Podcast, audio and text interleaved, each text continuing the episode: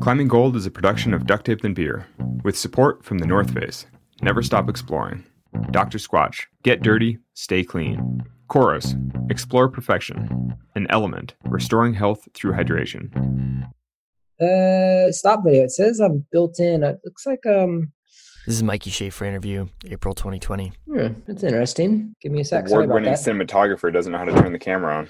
I haven't had to zoom yet, so You haven't zoomed. You've made it this far into pandemic life without zooming. uh, I've done I've done Google Google whatever, and I've Hangouts. done Microsoft. Yeah. Yeah, actually fits. Uh, d- I tell you, I did that s- speaker series or town hall thing with John Kerry, or whatever, and they uh, they only use Skype because it's way more secure.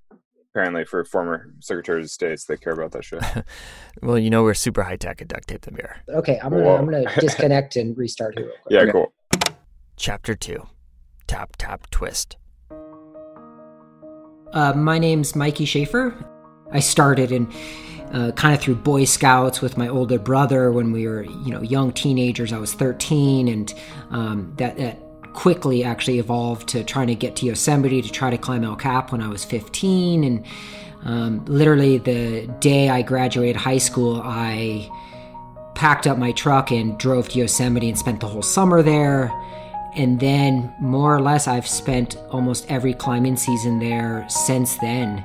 So that was 22 years ago. So, how do you learn how to put up first ascents? I grew up in Tacoma, Washington, and the guys that I met just hanging out around the climbing shop. Um, that was sort of the epicenter of, of climbing there. It was just you'd actually just go to the climbing shop and hang out and read magazines. And um, some of the older guys took me under their wing, and they were some of the local route developers and guidebook authors. And for these guys, like climbing and for doing first ascents were sort of the same thing, right? Like that's what you did. Like to me, when I grew up, it was kind of just like, oh yeah, that's like that's just climbing, you know? It was just like, oh cool, like we're gonna go and like go out to Frenchman's Coulee and find some routes to do, and like, that was so normal. Mikey went on to establish new routes all around the world.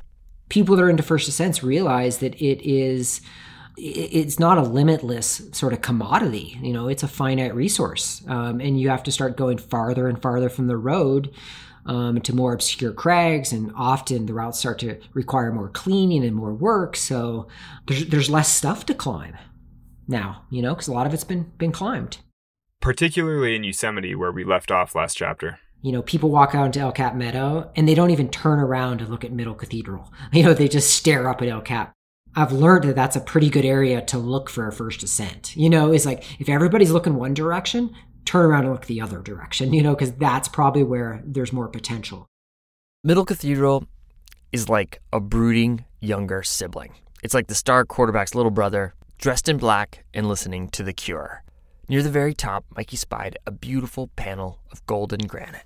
You just look up and there's no bolts, there's no chalk. I mean, it's a blank canvas, if you will, right? You just are like, okay, well, am I going to go left? Am I going to go right? Like, and so it's it it feels like really creative in a way. I would always invite people, but nobody really wanted to, to go up there. And and because there's not a lot of climbing when you go do these things. Often you're sitting there hanging your harness and you're belaying and you know people want to go climbing. They don't want to go toil up on this wall. And it, it's hard for them to understand kind of the the end result is going to be worth it. So Mikey went alone, self belaying up the 2,000 foot face.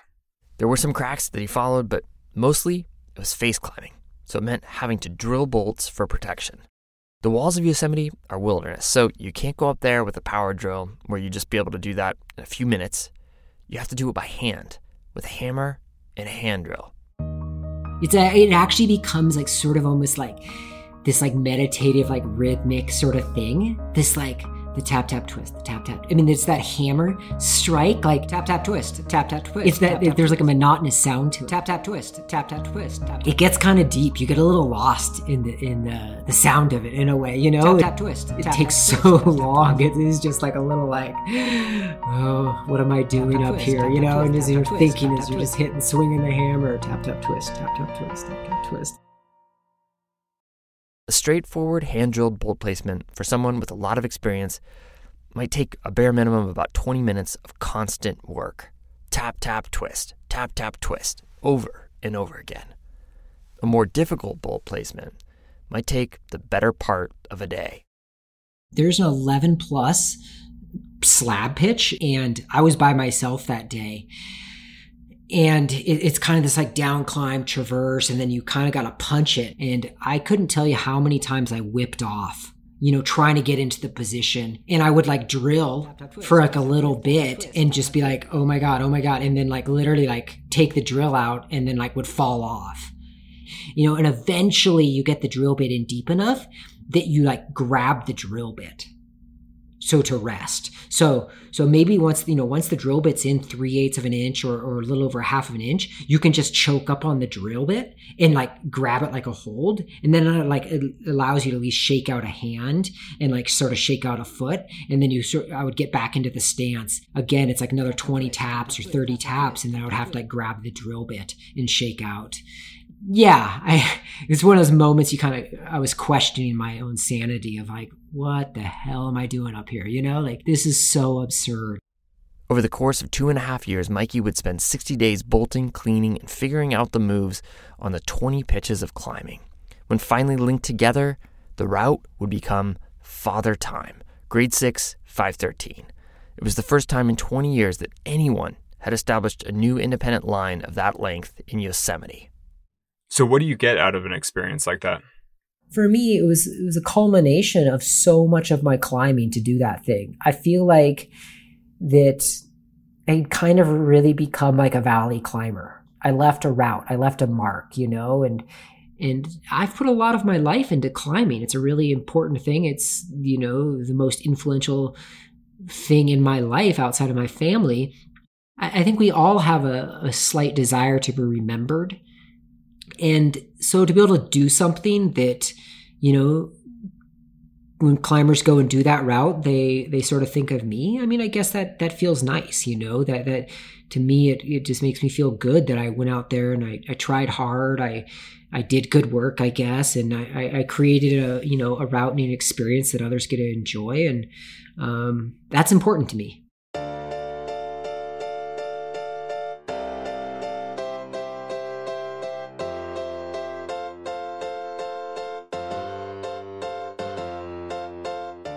The online climbing guide and community center Mountain Project lists about 200,000 routes in the US alone. Some of those routes are big, intimidating lines like Father Time. Some are accessible, well bolted moderates. Some are boulder problems. Some classics, others not worth doing. 200,000 of them, though. That number likely represents about tens, if not hundreds of millions of hours of human effort to establish, create, clean, equip, and climb a new route. In only the rarest of situations was anyone paid to create those routes, right? That doesn't really happen. Most route developers are pumping hard earned money into gear and bolts. So there's no fortune. There's also no fame. Maybe there are a few, half a dozen maybe, climbers that have achieved any sort of mainstream spotlight for their first ascents. In the end, all that money and all that time gets left up on a cliff for others to enjoy. Sometimes it's easy to forget that behind every one of those routes, there's a person. Which is actually kind of crazy to think about. I'm just thinking about Red Rock. I'm like, fuck, that's a lot of roots. It's like, yeah.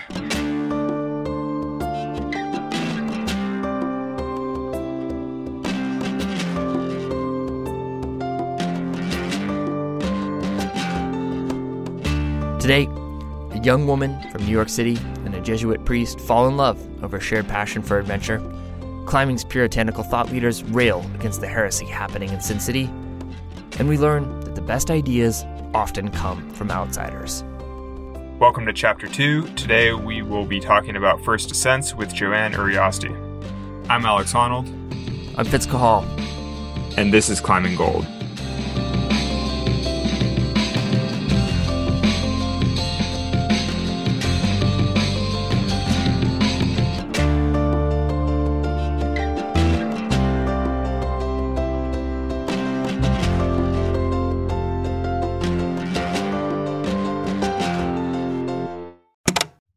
When I was 15, I read a story by Dave Roberts about Alaskan mountaineering, and it struck a very deep chord within me. So after 15 minutes, I had such a strong reaction. I said, I'm going to commit my whole life to climbing. It was like almost like a biblical calling where everything just came together. My name is Joanne Urioste. I'm 68 years old, and I was born in Brooklyn, New York. I did not have an athletic background. My family was like more intellectual, very sedentary, uh, definitely not risk risk takers at all. And when I had this like pivotal moment, everything was geared towards climbing mountains that were big, untraveled, first ascents. This is what I said, and this is what I did.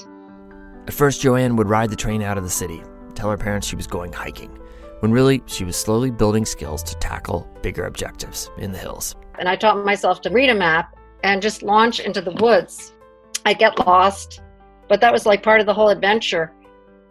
I was 18 and I started my first semester. This was Cornell University, and I went to the outing club and they told me, well, there are a couple of real climbers here at this university. And one of them is climbing in the Gunks this coming weekend. So I put up my finger, hitchhiked to the Gunks, which my parents told me was very dangerous to do. I went there and I met George. He decided to take me climbing. Was he already an experienced climber when you guys met? Yeah, no, he was a badass. I, I met him in October of 1970. The winter came early that year. I bought an $11 Aschenbrenner ice axe, which was 90 centimeters long.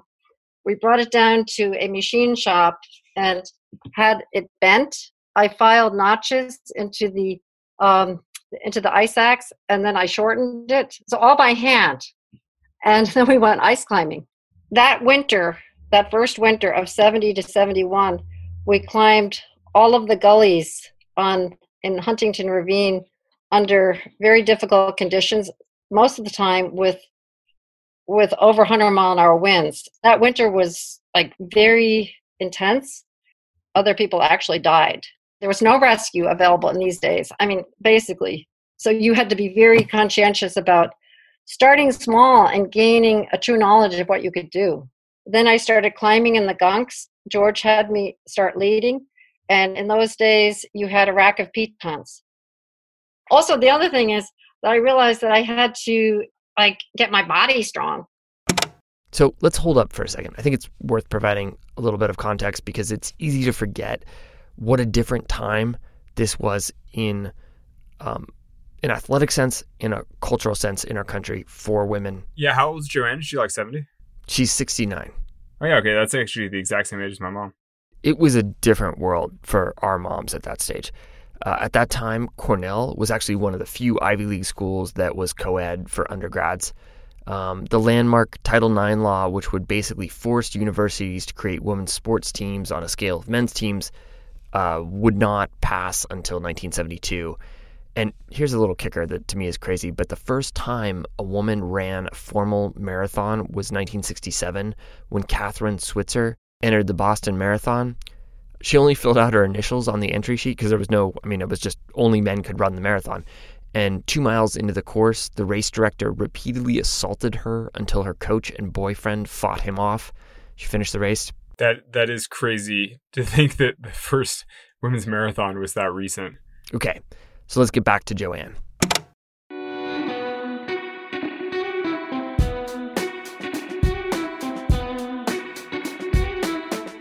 But it was unknown as to how strong a woman could be. One of the tips I got was to hang onto the um, sprinkler system in my dorm. And so every time I walked by it, I would like jump up and grab the pipe and try to do a pull up. After that first winter of ice climbing, then I could do a pull up. And then I started nurturing my pull ups so I could do 10. And then I would always do like five sets of 10. And I got strong we went to um, New Hampshire. We climbed the Whitney Gilman, the Sierras, and we went to Yosemite, the Bugaboos, and the Tetons, and did classic routes there. So classic routes were like ingrained in my mind as things that were something that struck a very, very deep sense of reverence within me. I just don't even know what to say to all this. This is perhaps the most unusual introduction to climbing of all time. Like I don't even know. I don't know what to do with this. This is. I know it was, it was crazy. I was passionate about climbing mountains. No, you've completely blown my mind, and I, I don't know if I've ever felt so light duty. I'm just like, oh man, I grew up climbing in the climbing gym, and you just like all the way to the Gunks. Yeah, but it's all it's all about when when you when you got the bug when when you you know you got this fantastic feeling that you wanted to do it and then it became a passion. Wait and so were you stuck still technically in university for all this? Yeah. My dad passed away when i was 17 so it was just my mom and she never really caught on. She just thought i was like having fitness in the great outdoors and she thought that was a very good value. She actually sent me to peru with with george and we were trying to tackle the a first ascent on the north face of Huandoy, which is one of the major peaks in Peru in the Cordillera Blanca. And we got high on it, but we we were sick. I got giardia. We didn't quite make it to the summit, but we had some uh, just incredible experiences. So, are you saying that your mother sent you on an expedition to Peru in 1972? well, well, she let's put it this way: she gave me enough money to support my college but I was extremely frugal, so I was able to save enough for for these activities. Wow. And so what was George doing at that time? Was he also at university or Yeah, yeah, he was studying for his PhD. And actually when I met George, he was an ordained uh, Jesuit priest. Really? Oh, you didn't know that. Wait, so so how did uh yeah, explain that. yeah, yeah. I mean, look, back in those days, you didn't have like a large choice of climbing partners. So if you had a climbing partner who wanted to go and do like badass things, then you hooked up with that climbing partner. So like there was nobody else that would do this. So George and I hooked up, and obviously after a certain amount of time, we started becoming a couple. And he had to make that difficult decision whether he wanted to keep being a priest or whether he wanted to not be a priest. So he made so, that decision. Yep. So you're saying that you dragged George out of the priesthood in order to do first yes. ascents with you around the world? Yes. I guess that's what happened. Well, you definitely did get some fitness in the great outdoors. that's that is outrageous. Yeah. I just I just can't believe all this. After the break, we head to Sin City, and Joanne and George find their life's work. I've been a North Face athlete for almost 18 years, which has been incredible, and I've always appreciated their commitment to exploration. Summit Series is the name of the pinnacle North Face products that I use on every expedition, and I love that their tagline is athlete tested and expedition proven. I've personally tested these products all over the world, and they've always proven themselves. Future Fleece is the next generation base layer that I wear almost every day of climbing outside, whether on the wall or at the crag. You can shop the full Summit Series collection at thenorthface.com. I first found Coros when I was looking for a GPS watch that could track my biggest outdoor adventures. I needed something with a massive battery life that was also robust enough to handle the climbing. As it turns out, Coros is the only GPS watch brand that has done some serious development for climbers, from multi pitch GPS tracking to indoor programmed workouts. The watches have a mind blowing battery life, the Vertex watch series lasts for more than 100 hours in GPS activities, so I only need to charge it once every several weeks. I only need to charge my watch so sporadically that I can never find the charger because I haven't used it in six weeks. if you're interested in bringing new technology into your climbing training and tracking, you should consider their new Vertex 2S. Go to Coros.com and use the code ClimbingGold to secure a free watch carabiner with the purchase of your new Vertex 2S. This is the one state that attracts like a magnet. And whether they come by car, rail, or circle the city and drop in by plane, their eyes pop wide open with their first glimpse of Las Vegas. Early 1970s Vegas. A bloated Elvis Presley is in residence on the strip. The sequins and jumpsuits are in full effect. Um, it's the same time as Hunter S. Thompson is carrying his gonzo journalism to the edges in Fear and Loathing in Las Vegas.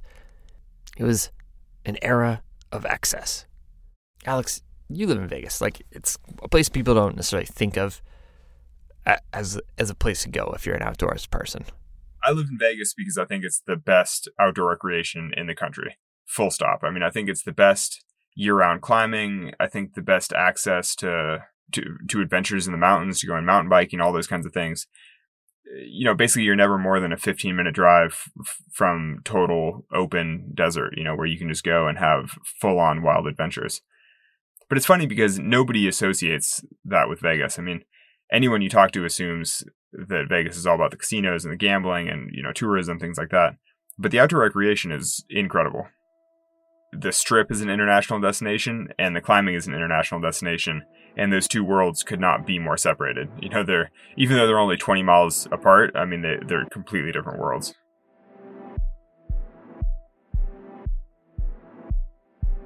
In 1974, George took a job at UNLV. He got his green card. The couple married and moved. They began exploring the towering, mysterious sandstone cliffs to the west of town, known as Red Rock.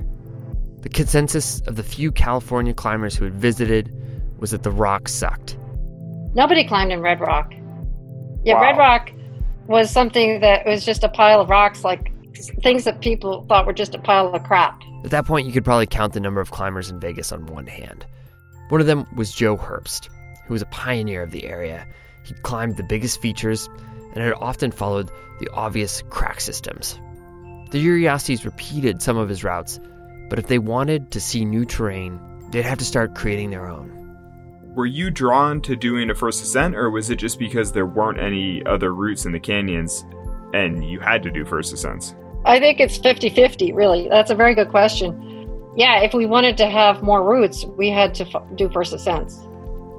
In chapter one, we discussed the fact that climbing, a lot of times, it has more in common with creativity than it does with sports.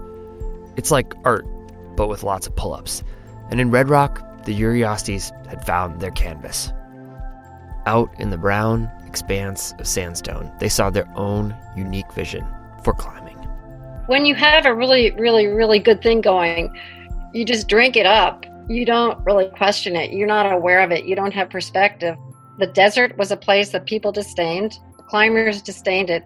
Everybody hated it, and we loved it. So we're fine. You know, we're just like, no problem.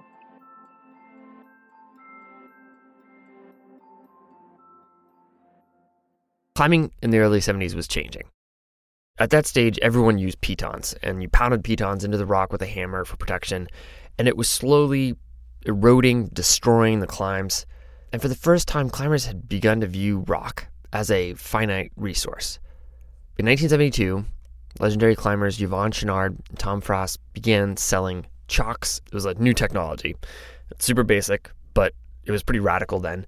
They were these new metal wedges that required no hammer. You wedge them into a crack, and they were easily removed from the rock. It was branded as clean climbing. This was the future. In the 1972 Chouinard catalog, California climber Doug Robinson penned an essay called The Whole Natural Art of Protection. This essay would lay out a framework, almost moral guidelines for how climbers should approach new routes moving forward. Robinson wrote, But every climb is not for every climber. The ultimate climbs are not democratic. The fortunate climbs protect themselves by being unprotectable and remain a challenge that can only be solved by boldness and commitment backed solidly by technique.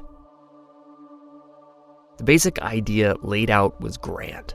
Climbers must rise up to the challenge of the natural world rather than using tactics to bring the natural world down to the climber. In the catalog's opening forward, Frost and Chouinard present the new practice as almost a spiritual and moral pursuit. It had an instant impact on Joanne and George and every other serious climber in the States. Robinson had just written the new climbing gospel, and it was only a matter of time before the zealots showed up.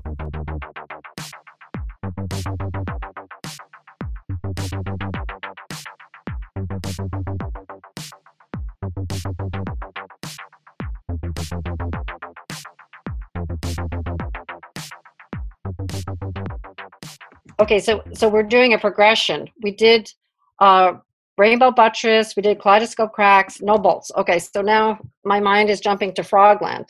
So on Frogland, These are roots Joanne and George put up. we're up there and we're placing a couple bolts, not very many. Now, it, some of the bolts that you see today were placed in more modern times, but on Frogland, a couple of bolts were placed. But even that was considered very controversial, very, very not with the rules. But the rules, they didn't really seem suited to the soft sandstone of Red Rock. The big eye catching lines weren't the perfect crack systems that define climbing in places like Yosemite. They were big open faces connected by crack systems, and the open faces didn't lend themselves to protecting with nuts and chocks. And so they kind of had to drill more bolts because they didn't want to get injured, which is totally fair. Uh, you know, they're basically up there having huge adventures on these big walls with nobody around to rescue them. You know, it makes sense that they want to do it safely and, and make sure that, that they don't get injured. Uh, particularly in Red Rock where the rock is so friable and, and, you know, it's scary to quest into new terrain because the holds break off unexpectedly all the time. So they were really left with a conundrum. They could spend their time climbing low angle cracks filled with sand and bushes that nobody would ever really want to climb, um, or they could realize their vision out on the faces. It would just mean going against the norms of the day. And Frogland had already raised eyebrows, but what they were about to do next would shake the status quo in climbing. It all happened on what would become an all time classic route, which climbers from around the world now come to do epinephrine.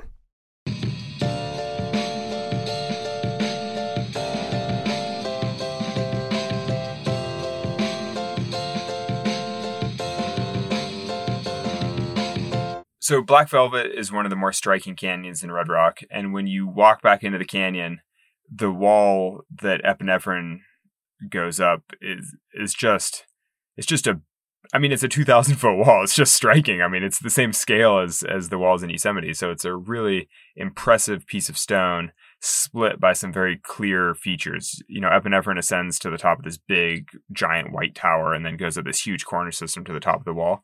And so you can see the line and you can see how big the wall is and you're just like whoa that's that's an impressive feature. And and really it's it seems pretty daunting from a distance because it's just so big and sheer. You know it turns out that there are these incredibly in-cut holds almost the whole way up except for the chimney systems for which the route is famous. So yeah, so epinephrine became the turning point where we developed this technique.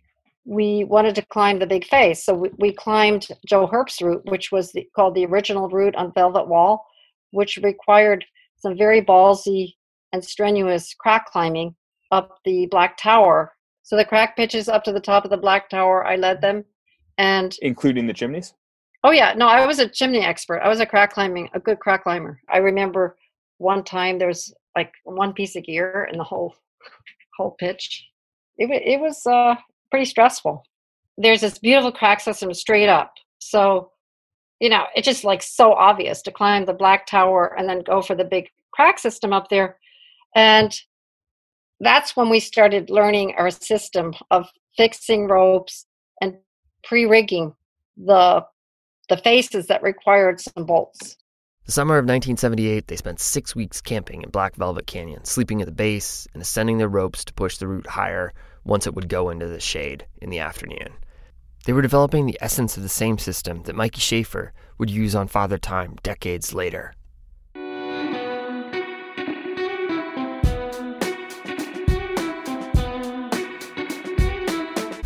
I hated drilling.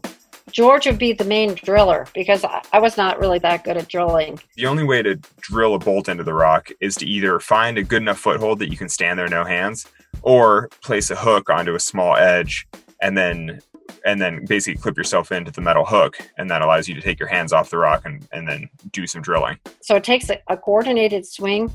So you're developing lactic acid and extreme pain in your forearm. And all of this is happening while you're under stress, maybe dehydrated with the heat. when you place a hook you know you look at it and the hook flexes and you're like oh geez i hope the hook's not going to break and then you see the rock flex and you're like oh i hope the rock's not going to break because especially if you're doing a new route nobody's ever pulled on that edge before so who knows how solid it is And you're dr- drilling hole after hole after hole. it does feel like a bit of a time bomb. You're like, oh, the hook's gonna blow. I'm gonna get ripped off the wall with the drill half in. you know, like the drill bit is going to be stuck in the hole. Like it's all, it all feels like it's going to be a disaster. And whether or not it, it all blows or not, you still feel that strain the whole time. Like you're, you're basically always on edge. And it's, it's insane. Most people couldn't take it.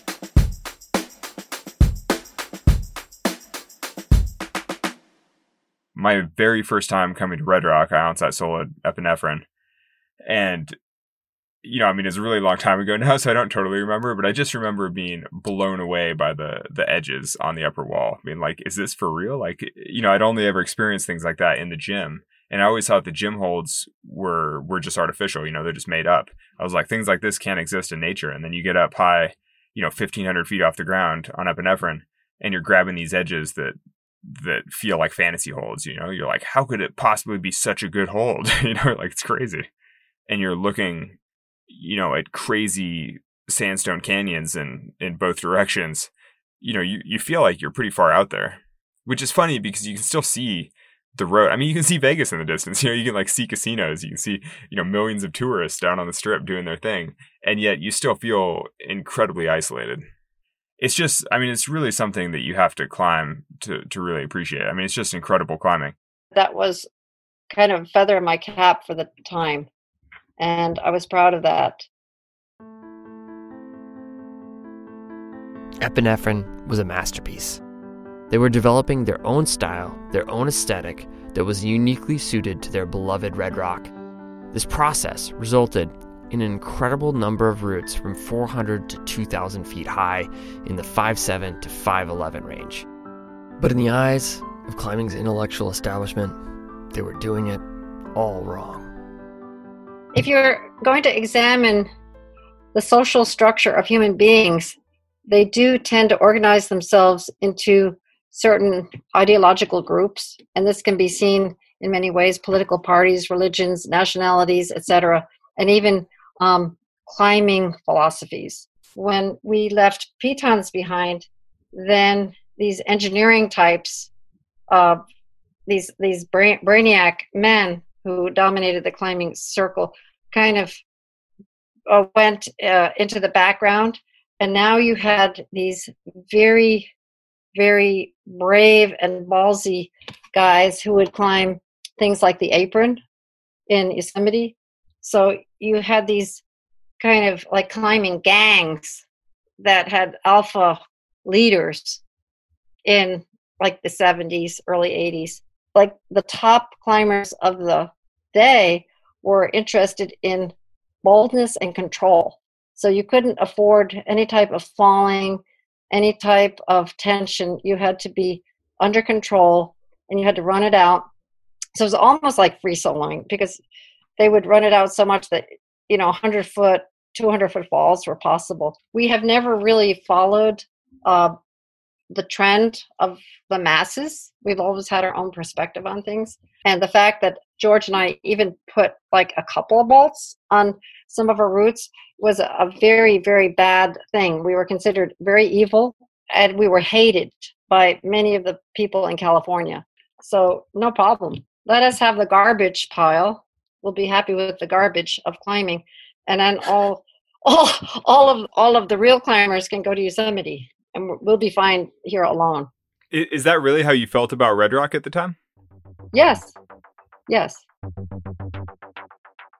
Life moved forward. The 70s gave way to the 80s. Climbing grew. Vegas grew. People started showing up in Red Rock. The Bolt issue grew so toxic, it broke the broader climbing community into two and nearly destroyed climbing in America. Which we'll learn a little bit more about later in the season. The Uriostes had children. Joanne stepped back from climbing, but she missed the adventure and she missed the creativity.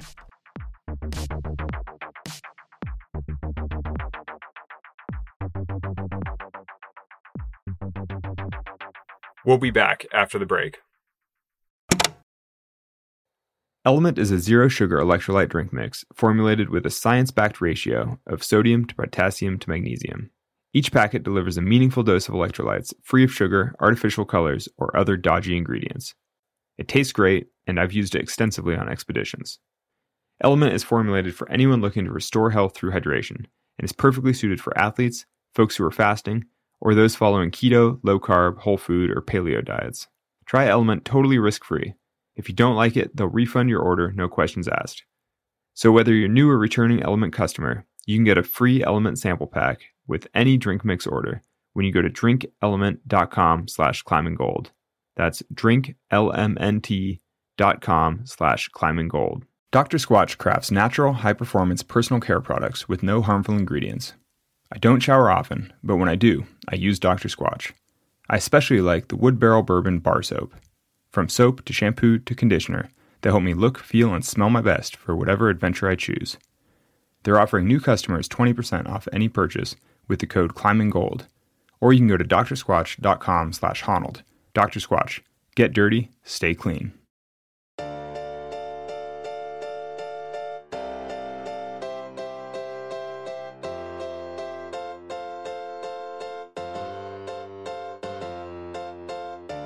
After one year of not climbing, some kind of like internal drive started getting so strong that I actually started ultra distance running. And that was also in an in an era when ultra distance running was through wilderness, unsupported.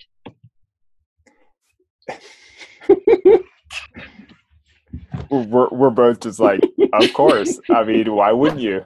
It, it But- seems but like a But it's it's it's like applying all that like adventure, and it's also risk management and nature. So you're having this like extreme spiritual feeling of being immersed in nature. I I would do runs where if I if my um if my calculations were off, I would die. I had I had to have that part in my run. Except How the, the organized runs obviously wouldn't have that. like, who who are you? I'm like, what? who who needs their runs to be life or death? Well, you, well, Alex, how about you?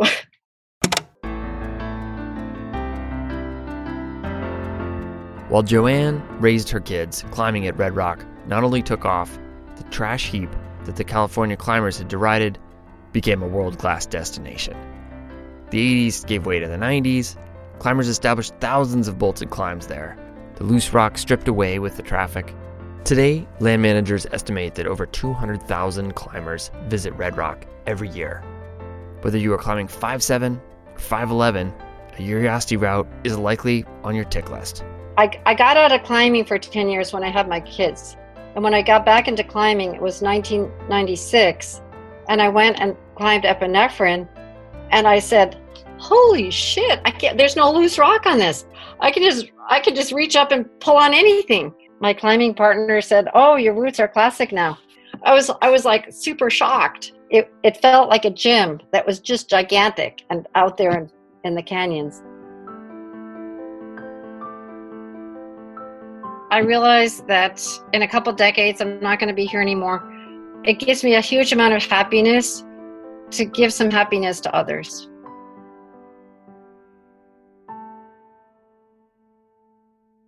Is it still as fun for you now? Yeah, it is. Um, it's slightly different. It's more calculating because since the body is not like 100%, you're, we have all these injuries we have to manage. You have to be very smart about your goals. When we were young, it felt like the body was it was endless. It was boundless. Your your physical strength was without end. Just like we thought that the desert solitude was without end. We thought that like the vast solitude of Red Rock was intact and would always be eternal. But the physical prowess of a person is not eternal. Some climbers choose not to climb when they get older, some can't climb, and there are just a few that actually still do climb, but with a, in a very calculated way. Yeah, I rely on um, younger people to do some of the harder leading and also to carry some more of the weight, but I'm using my ideas. But so, how have you maintained the passion for it for so long? I don't put effort into maintaining the passion. the passion is me. So, Alex, what do you make of all this? What? Uh, yeah, what an incredible woman. What a. I mean, what what do you call Joanne? I mean, it's just it's just so. It's like Badass. You know, I know, but but badass is like sort of under. uh Underselling it for you. Yeah, yeah. I feel like calling her badass. You're like, yeah, well, that's that's sort of the simple. I don't know. That that just doesn't feel like enough because Yeah. what makes Joanne so incredible is just how unique she is. I mean, how she's followed totally her own path in such an incredible way. It's like, it's like, yeah, she's badass, but she's also, you know, kind of a visionary in her own way. Yeah. Like, She's an original, I think. is yeah, like- no, she is. I mean, yeah, she's an original. That's that's that's really the term. I'm always surprised when I talk to, to older climbers who lived through that period of time um, about how contentious the subject of style got. The idea of clean climbing, it started from this like really good place of wanting to preserve this resource, and then it just completely metastasized into something really ugly. So, an interesting thought about climbing ethics is that, you know, in the US especially, people have always tried to avoid bolts, tried to avoid too many holes in the rock, all that kind of thing. But but I, I have two main thoughts on this. One is that if you're avoiding bolting or basically avoiding having an impact on the rock because of the environmental impact, it is a little bit absurd because you know your biggest impacts as a climber come from driving to the crag and and basically hiking the trail into the base of the crag. Like whether or not there's a bolt in the rock or, or whether or not you're you're placing cams, none of that really matters compared to the real impacts that you're having. I'm all about leaving as little of a trace as possible, but I just think that it's important to to keep a perspective on on where the impacts in your life are. You know, Joanne and George, they were basically going against the status quo, against mainstream climbing, which was locked really into a sort of dead end. Like that must have taken some guts to just kind of be like, whatever. you know, it's turned out to be very forward thinking. You know, it's basically they put up futuristic routes. They put up routes that have remained incredibly popular far into the future. They were applying the sport climbing mindset to walls before that was a thing. And and so that actually leads me to my other point about climbing ethics and and adventure is that the thing about you know bickering about style and bolts and and route development and all that is that if you want more of an adventure, you can always go have the adventure that you want. You know, like we're talking about the Urioste routes in Red Rock, and they're all super popular, buffed and chalk, lots of people climbing them. But I'm climbing those routes by myself all the time, and it still feels relatively adventurous. You know, it's like if you want it to be more exciting, climb them, climb it on gear. You know, skip the bolts. Like if if you're offended by the bolts, don't clip them. Like who cares?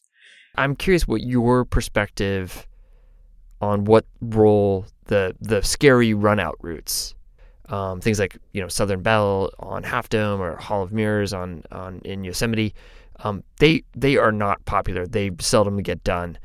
But um, what do you think? What purpose do routes like that serve today? there are plenty of routes out there that are famous for being bold and extreme.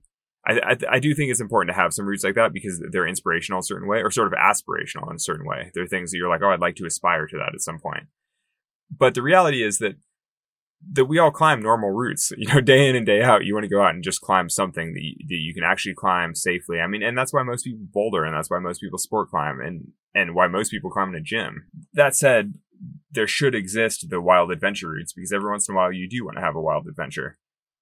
But yeah, I don't know. I mean, that's the interesting thing with the whole clean climbing ethic is that taken to its extreme, it makes climbing much less accessible. But taken in in a in small moderation, you're kind of like, yeah, it does leave these beautiful test pieces for people to be inspired by. Like, how many times have you done epinephrine? yeah, uh, yeah. I don't know, 15, 20. Yeah. And like, would you ever go back and do Southern Belle or one of those? Actually, sort of- the, the best comparison might be the Bachar-Yerian, Yeah. which is actually a really fun route and really a beautiful route and really you know accessible grade. I mean, it's rated 11C. Uh, you know, if it was in a gym, you'd warm up on it, and yet because there's no protection on it and it's really really serious, and if you break a little knob, you're going to break both your legs. Like I climbed it once, I felt like I got away with it. I was very happy to have climbed it, and now I'll never touch it again. It, and it's kind of a waste of this beautiful piece of rock because if there were you know, it doesn't even have to be sport bolted, but if there were just a couple more bolts on that route and you could call it even marginally safe, then, you know, you might repeat it from time to time. But instead, it's like a full on quest every, you know, if you go up there. You just retouched on on the clean climbing ethos. You know, a lot of rules and rigid dogma sprang out of that thinking. Do you think do you think it ended up stifling creativity in progress in American climbing? Yeah, I, I totally agree that all the, the ethical and, and sort of you know moral factors around climbing are are silly. Nowadays, it seems like the only real rules in climbing are to be honest about what you do and leave no trace. Basically, you know, don't alter the rock, try not to destroy anything in in the process of climbing. And you know, I I think those sort of simple guidelines are better. You know, beyond that, just go out and have an experience and and uh, you know see where your climbing takes you.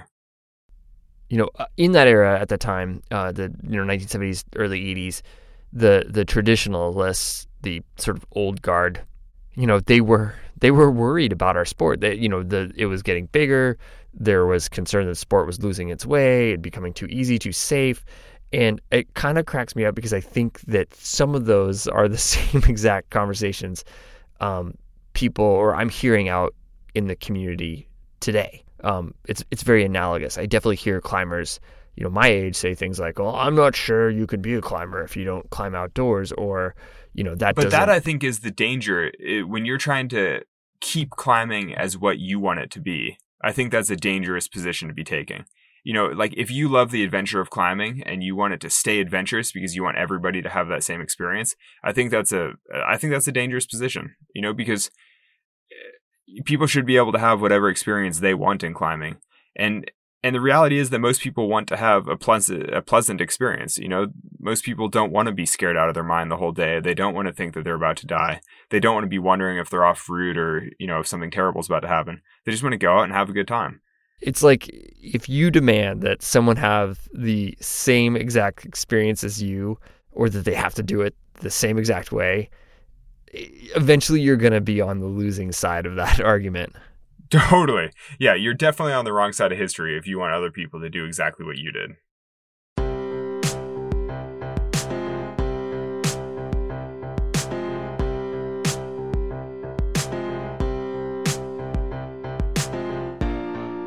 Thanks so much, Joanne, for sharing your story. Climbing Gold is a production of Duct Tape Then Beer. Alex Honnold is our host. This episode was written and edited by me, Fitz Cahall. Music today by Brendan O'Connell, Amy Stolzenbach, and Cordelia Zars, who also collaborated with me on original pieces and helped edit and mix this episode. Art direction by Anya Miller. It was recorded at, oh man, it was like recorded at closets and vans all across the West Coast during the pandemic. Audio engineering was done by Zoom and the voice memo app on iPhones. Pretty sweet. Our senior producer is Elizabeth Nakano. Psyched to have her back on the team. Our executive producers from Duct Tape Then Beer are Lisi Hendricks and Becca Cahall, and from RXR Sports, Jonathan Retzik and Ben Endy. You can follow us on Instagram at Duct Tape Then Beer or Alex Honnold. Follow us on Spotify to listen for free or wherever you get your podcasts. If you like the show, please spread the word or write us a review on Apple's or iTunes. It helps other listeners find us. Thanks for listening.